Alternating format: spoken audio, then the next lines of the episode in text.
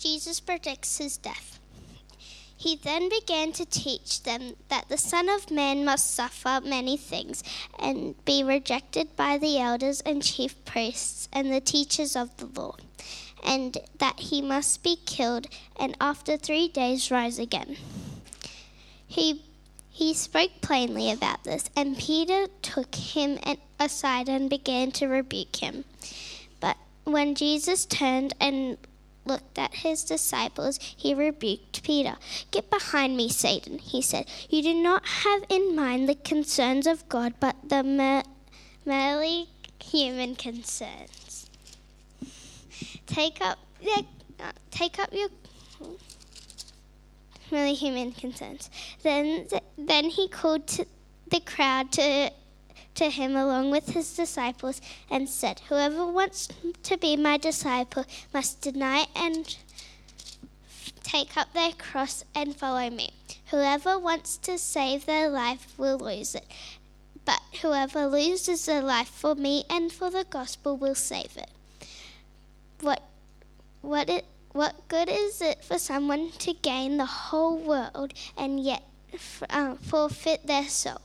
Or who can, Or what can anyone give in exchange for their soul? If anyone is ashamed of me and my words in in this adulterous and sinful generation, the Son of Man will be ashamed of them when they come to the Father's glory and with holy angels."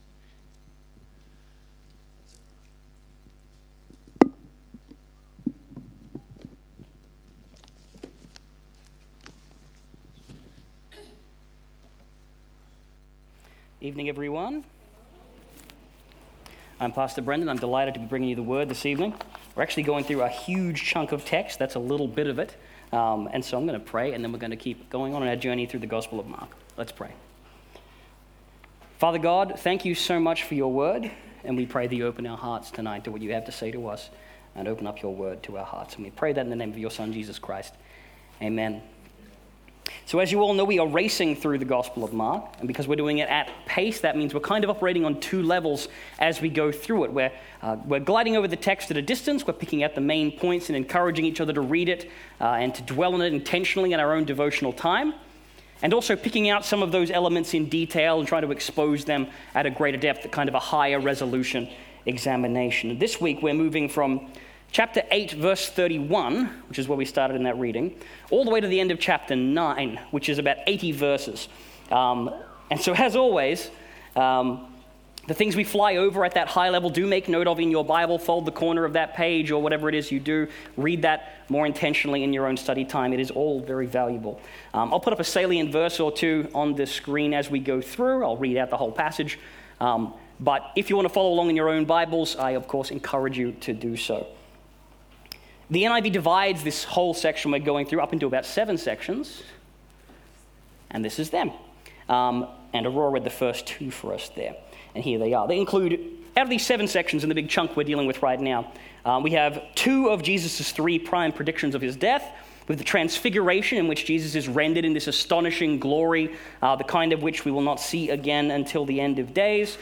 Um, we have one of the most intense exorcisms in all of Scripture, Um, and we have three indispensable teachings of Christ. And so as we glide over these and focus eventually on the way of the cross, that little second category I've put there, please don't hear me saying implicitly that, uh, that those five verses we're going to talk mostly about are the pearl and the rest of the passage is just oyster. Um, it's all pearl, um, but we can only farm one little pearl at a time. So let's move through the chapter in overview, step by step now, starting with Jesus predicting his death and the apostles not believing him. When he, then he began to teach them that the Son of Man must suffer many things and be rejected by the elders, the chief priests and the teachers of the law, and that he must be killed and after three days rise again. He spoke plainly about this, and Peter took, us, took him aside and began to rebuke him. But when Jesus turned and looked at his disciples, he rebuked Peter. "Get behind me, Satan," he said. "You do not have them in mind the concerns of God, but merely human concerns." He tells them, Uh, in chapter three, starting at verse eighty-one there, that the Son of Man must suffer, he must be rejected by the elders, the chief priest, teacher of the law, killed and rise again. And, and Peter quite presumptuously takes Jesus aside and begins to rebuke him. He disagrees with Jesus' um, prediction of his own fate. Uh, why the long face, Jesus? Why are you saying all these negative things? You can't die. You're ruining your whole Messiah vibe. Jesus gives his iconic block and counter in verse thirty-three, "Get behind me, Satan." It's a pretty harsh thing to say to someone. Uh, it's a little rough, but warranted at least, because Jesus is the one who dispensed it. Now, sometimes this is read maybe more literalistically than I think we need to. It's possible Satan was actually present there in some capacity, kind of nudging Peter to obstruct Jesus. But it seems more likely that Jesus is using the name of the enemy to shock Peter into re-examining his own presumptions. Jesus is accomplishing God's plan according to God's wisdom. And human wisdom cannot grapple with that because humans don't possess God's uh, depth of understanding of his creation. They don't have God's wisdom. But we can at least listen and obey. And when Jesus, who was previously uh, spoken and recognized that Jesus is God's Messiah, when he chooses not to accept this difficult teaching, but instead he attempts to correct Jesus, he's attending to his human concerns and expectations rather than God's divine ones. He knows who Jesus is, sort of. He doesn't know the full extent of it and won't until Jesus rises again. But he doesn't understand what it really means to follow Jesus, not yet. And Jesus will explain in painful detail in the verses that come after. That's the, the way of the cross, as it's head t- uh, subtitled in the, in the N I V, and I like that title for it. We'll come back and, and look at that one in detail after we finish our overview. But for now, we're going to jump down to chapter nine, starting at verse two, the Transfiguration. After six days, Jesus took Peter, James, and John with him, and he led them up a high mountain where they were all alone. There he was transfigured before them. His clothes became dazzling white, whiter than anyone in the world could bleach them. And there appeared before them Elijah and Moses, who were talking with Jesus. Peter said to Jesus, "Rabbi, it is good for us to be here. Let us put up three shelters, one for you, one for Moses, and one for Elijah." He did not know what to say. They were so frightened. Then a cloud appeared and covered them, and the voice came from the cloud, "This is my son whom I love. Listen to him." Suddenly, when they looked around, they no longer saw anyone with them except Jesus. As they were coming down the mountain, Jesus gave them orders not to tell anyone what they had seen until the Son of Man had risen from the dead. They kept the matter to themselves, discussing what rising from the dead meant. And they asked him, "Why do the teachers of the law say that Elijah must come first?" Jesus replied, "To be sure, Elijah does come first and restores all things. Why then is it written that the Son of Man must suffer much and be rejected? But I tell you, Elijah has come, and they have done to him everything they wished, just as was written about him." Now, in short, six days after predicting his death, Jesus takes these disciples up what's called this high mountain. We don't know specifically what mountain it is. Scripture does not reveal this to us. It's probably in Judea. Um, They ascend the mountain, Christ is transfigured, he becomes this dazzling figure, and Jesus talks to these uh, appearances of these long-gone prophets, Elijah and Moses. And the content of that discussion is not offered to us as much as we would like to hear it. Um, but you can imagine it's some pretty heavy stuff. Two of the most powerful prophets summoned out of time to the side of the Savior to encourage him as he prepares to confront and perform this central act of all of history. And then Peter pipes up with this amusingly dim suggestion, "How about we make some tents for you guys?" Uh, the gospel actually tells us there, incredibly, that Peter didn't know what to say, um, which is a funny thing to put in there and lends some evidence to the idea that Mark's gospel is written sort of from Peter's account of his travels. And you can kind of imagine Mark maybe interviewing Peter and says, "And then I said, well, we're going to build some tents." Mark looks up, "Why?" Uh, didn't know what to say. He just sort of blabs that suggestion since they're so terrified at the center of this supernatural event, and the voice of God calls from heaven to listen to the Son that God loves. And it's a message that Peter, who has been trying to get a handle on this situation and steer it, he desperately needs to hear. Stop trying to handle this. This is the Son of God. Listen to him. And then the mystical encounter vanishes away. And Jesus tells them as they come down the mountain not to talk about the event. Uh, he alludes to the fact that John the Baptist has come before him. Uh, the disciples continue to puzzle at what is meant by rise from the dead because they can't accept the literal meaning that Jesus is actually intending to die. That's not an end fit for a king, let alone the Son of God, so they don't get it. And they won't get it for some time. Heading on to the next portion from verse fourteen. When they came together, or when they came to the other disciples, they saw a large crowd around them and the teachers of the law arguing with them. As soon as all the people saw Jesus, they were overwhelmed with wonder and ran to greet him. "What are you arguing about?" he asked. A man in the crowd answered, "Teacher, I brought my, you my son who is possessed by a spirit that has robbed him of speech. Whenever it seizes him, it throws him to the ground. He foams at the mouth, gnashes his teeth, and becomes rigid. And I asked your disciples to drive out the spirit, but they could not." "You unbelieving generation," Jesus replied, "how long shall I stay with you? How long shall I put up with you? Bring the boy to me." So they brought him. And when the spirit saw Jesus, it immediately threw the boy into convulsion. He fell to the ground and rolled around, foaming at the mouth. Jesus asked the boy's father, "How long has he been like this?" "From childhood," he answered. "It has often thrown him into fire or water to kill him. But if you can help us, but if you can do anything, take pity on us and help us." "If you can," said Jesus, "everything is possible for one who believes." Immediately the boy's father exclaimed, "I do believe. Help me overcome my unbelief." When Jesus saw the crowd was running to the scene, he rebuked the impure spirit. "You deaf and mute spirit," he said, "I command you, come out of him and never enter him again." The spirit shrieked, convulsed him violently, and came out. The boy looked so much like a corpse that many said, "He's dead." But Jesus took him by the hand and lifted him to his feet, and he stood up. After Jesus had gone indoors, his disciples asked him privately, "Why couldn't we drive it out?" He replied, "This kind can come out only by prayer." So in this next section, we have this amazing uh, casting out of a demon. It's, it's different in kind from a whole lot of other exorcisms in Jesus' ministry there, um, because this is a deaf and a mute spirit. This is uh, a spirit that shouldn't be able to hear someone casting it out, to simplify the, the law around that. And that's something only someone with the power and authority granted directly from being God can accomplish. Jesus doesn't know magic words. He's just in charge and accomplishes this. The man's brought his son to them. He needs Jesus to cast this spirit out. The disciples have failed.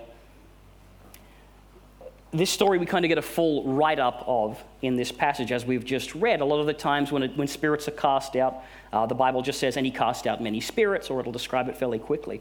This we get a great deal of detail. And it sounds just terrible. Imagine the life this family has lived for however many years they've been raising this child who's been seized upon by this demon. And when they bring the boy to Jesus, the demon recognizes he's out of time, immediately begins sort of taking out this petty vengeance on the boy, convulses this young man. Jesus asked the father, "How long has he been like this?" A question that can sort of be mistaken for a diagnostic tool, but seems to me more about a broken-hearted compassion for this father. How long has this been happening? How long have you had to cope with this? And the father says, "Since he was a little child." He asks Jesus if it's possible, and Jesus tells him, of course, it's possible, and drives the spirit out, instructs the disciples on the importance of prayer when confronting this kind of evil. All right, and then we move on. Again, you can see the high sort of low resolution of our examination right now. I really want to recommend you read this stuff in detail, because these are... There's no part of the gospel that is not good, but this is some really rich stuff. Um, starting at verse thirty, Jesus predicting his death a second time. They left that place and passed through Galilee. Jesus did not want anyone to know where they were, because... He was um, because he was teaching his disciples. He said to them, "The Son of Man is going to be delivered into the hands of men. They will kill him, and after three days he will rise." But they did not understand what he meant, and they were afraid to ask him about it. They came to Capernaum. When he was in the house, he asked them, "What were you arguing about on the road?" But they kept quiet, because on the way they had argued about who was the greatest. Sitting down, Jesus called the twelve and said, "Anyone who wants to be first must be very last and the servant of all." He took a little child whom he placed among them. Taking the child into his arms, he said to them, "Whoever welcomes one of these little children in my name welcomes me, and whoever welcomes me does not welcome me, but the one who sent me." So they leave that place. They pass through Galilee. Jesus predicts his death again. The text clearly tells us they don't understand. He's told them a lot of times now, but they just can't wrap their heads around the idea that their Savior and King has his plan to die. The disciples end up bickering about who will be the most prestigious and highest station, the greatest in the new kingdom that Jesus is ushering in. And our Lord uses the example of this child, that the kingdom will not be about status and power seeking, but about those that seek to be first must be last, and a servant of all, and even serving little children. Whoever welcomes a child thus welcomes Jesus, and not only Jesus, but the Father who sent Jesus. It's a call to humility rather than the vanity the disciples were showing off.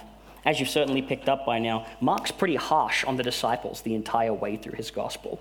Uh, he seems to go out of his way to make sure that we see all the moments that make them seem the most like idiots, um, which I guess is his prerogative to do so, since Peter was the one who put this together with him. Then John changes the subject. "Teacher," said John, "we saw someone driving out demons in your name, and we told him to stop because he was not one of us." "Do not stop him," Jesus said, "for no one who does a miracle in my name can in the next moment say anything bad about me. For whoever is not against us is for us. Truly I tell you, anyone who gives you a cup of water in my name, because you belong to the Messiah, will certainly not lose their reward." So there were other followers of Jesus, not only the, the twelve closest to Jesus, and they are driving out demons in Jesus' name, and they've been trying to stop this, or rather the disciples, the close inner circle disciples, have been trying to stop this, trying to reduce the spread of the franchise, um, because they seem to think it was their special privilege to accomplish these things in Jesus' name. They say this is uh, right after Jesus has talked about those who seek to be first must be a servant of all, and the first shall be last, that imagery. Um, your prestige hierarchies are not worth anything in the kingdom to come. They're obsolete. Jesus tells them that if someone's casting out demons in Jesus' name, they obviously are calling on his authority to do so. And if it's worked, well then, it's not really up to the disciples to question it. If they've been given that authority, then they're a follower of Christ. Whoever is not against us is for us. Jesus isn't establishing a tiny new priesthood of a few uh, chosen apostles. He's establishing a priesthood of all believers that consists of this mutual service and support of all those who call him Lord. And so finally in this passage, Jesus offers this dire warning immediately after correcting the disciples about shutting down other believers. "If anyone causes one of these little ones, those who believe in me, to stumble, it would be better for them if they had a large millstone hung around their neck and they were thrown into the sea. If your hand causes you to stumble, cut it off. It's better for you to enter life maimed than with two hands and go into hell where the fire never goes out. And if your foot causes you to stumble, cut it off. Oops. It's better for you to enter life crippled than to have two feet and thrown into hell. And if your eye causes you to stumble, pluck it out. It is better for you to enter the kingdom of God with one eye than to have two eyes and be thrown into hell, where the worms that eat them do not die and the fire is not quenched. Everyone will be salted with fire. Salt is good, but if it loses its saltiness, how can you make it salty again? Have salt among yourselves and be at peace with each other." Whew. He warns that anyone who causes one of these little ones to stumble, referring first to children, but more broadly to anyone uh, young in their faith, naive and impressionable, who can be caused to stumble by someone else's inexactitude, someone's carelessness with the duty they've been given. Anyone who causes one of these to stumble would be better off being drowned in the sea. It's quite the warning. Our journey back to God consists of helping others to draw closer to obedience and certainly not making it harder for them to do that. And furthermore, treating ourselves like someone that we care to see saved. And if something in our life or about us is causing us to disobey, we're better off dispensing with that temptation entirely than falling into disobedience and suffering the divine consequences of our sin. Now, this isn't quite as simple as if you don't try hard enough not to sin, you'll go to hell. The full context of the gospel reveals the greatest truth, that Jesus pays the penalty for our sin, and we live in this obedient gratitude after that fact. But the heart of this message is that being a follower of God and helping others to be followers of God is more prevention than cure from our side. We mustn't cause others or ourselves to fall down on the job. And so that's the overview of our whole passage today. I've done true justice to none of that because it really benefits a believer to read over the gospel slowly and thoughtfully themselves, but I hope you've seen some thought-provoking things that you'll follow up on.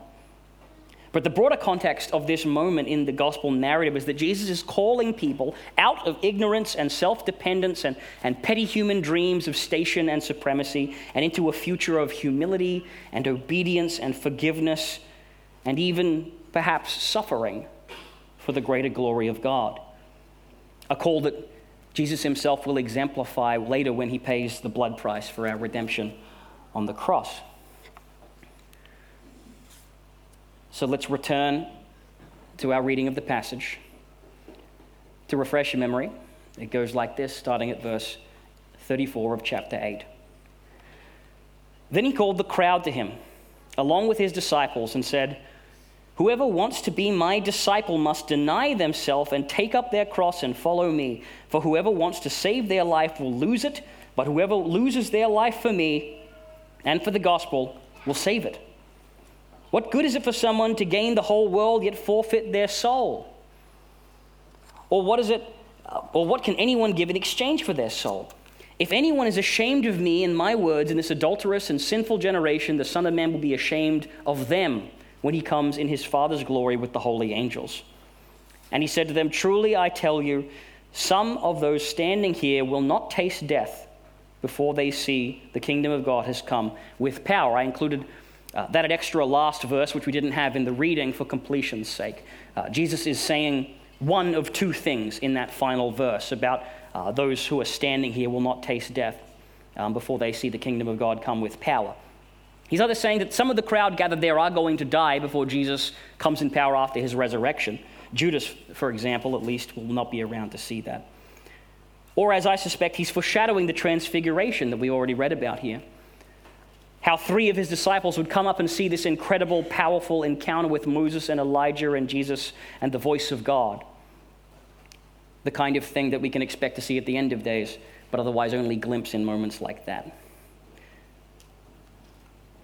Whichever is the case, Jesus is warning those near him of what he has been saying this whole time and since he began his ministry. There is no time to waste. The kingdom is here. If you're not going to follow me, don't say you weren't warned. And if you are going to follow me, follow me. And what Jesus is saying is incredibly simple, but not at all easy. This is one of those times when the when the effortless reality of salvation, the fact that Jesus himself does all the hard work to make forgiveness happen, and the fact that we get that forgiveness and life by God's grace and not by our own efforts. It's a time when that truth meets the sticky, ugly human nature, which has its own weaknesses and blind spots and expectations and shortfalls. And however free our grace and salvation is, the fact that it's so hard for some people to accept reminds us that free doesn't mean easy. It's the highlighted sentence from before. The disciples must deny themselves, take up their cross and follow him. That's the most dreadful and challenging here. Now, at a shallow level, this can be read as a general encouragement to believers to get up and get on with it, and whatever your burden may happen to be, whatever you're carrying, well, mister, you just put that on your shoulder and you follow Jesus, and he'll be with you every step of the way. Whatever your cross might be, you just take that up and you follow. That's not a false message. Each of us will be called to carry various burdens and trials, and each of us is required to follow the Lord in spite of our individual sufferings in that case. And a believer with troubles is better off than a non-believer with troubles. And belief in God is no guarantee that your troubles will be lifted away from you. But this statement comes on the back of Jesus foretelling his own death and Peter not taking it seriously. It's followed by multiple reminders of the fact that Jesus is going to die and then rise again. And injunctions for the disciples not to be seeking a high station, not to be seeking glory, but to be seeking an opportunity to serve selflessly.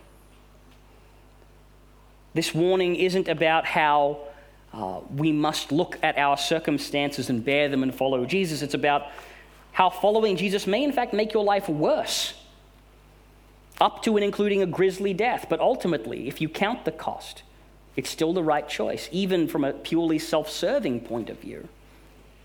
Because following Jesus might cost you your life, but it'll gain you eternal life. Now, because we live in the most wonderfully peaceful and free and blessed country that the world has uh, ever produced, and in a fair chance that there ever will be, it's unlikely that following Jesus here will cost us our lives. I think that's probably pretty fair to say. Things are pretty good. For the disciples that Jesus was speaking to, taking up the cross meant they are going to crucify me, and when you stand with me, they will crucify you too. Are you ready to do that? And we know that they weren't ready, not when Jesus was saying this at that time.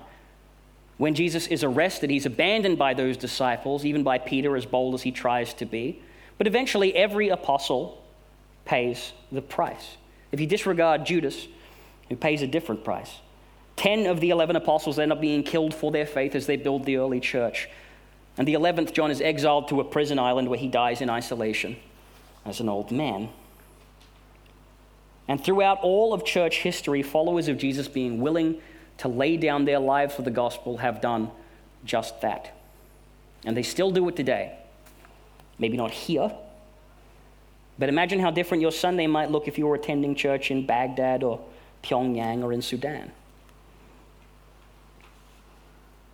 We're unlikely to be called to that level of sacrifice for the gospel here in Australia. Most of us will probably uh, live to an old age without suffering that, but some of us might not.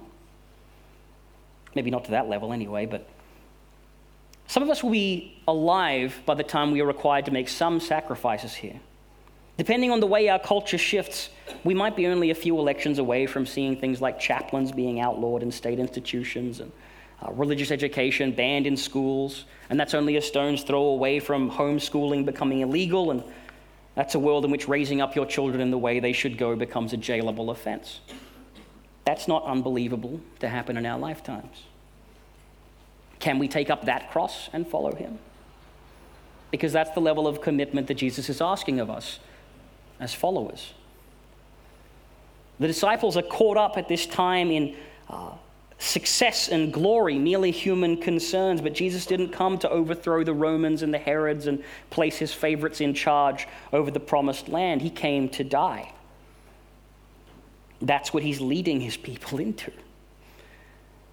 And while we're probably not going to be threatened with death for our faith in this country, that's the level of faith that Jesus is asking of us nonetheless. That doesn't mean that we go looking for persecution. It means we prepare for it. We don't act ashamed of our Savior in this easy time because we want to be the kind of believers who wouldn't be ashamed of him if there was a gun to our head. And we strive every day not to think of our faith as a part of our life, but as the thing that defines our life. We're taking up our cross because whether God requires it of us specifically or not, we ought to be capable of sacrificing everything for the Lord who sacrificed everything for us. So let's pray.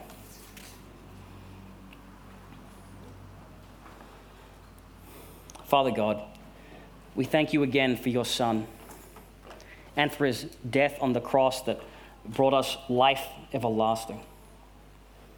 Help us by your Holy Spirit to see life every day in the light of that incredible blessing, that we would be changed by it, that our devotion would be worthy of it, and that those to whom we witness can see plainly in us that we belong to a God who is willing to die for us, and that our devotion becomes fit for such a Savior. We ask this in Jesus' name. Amen.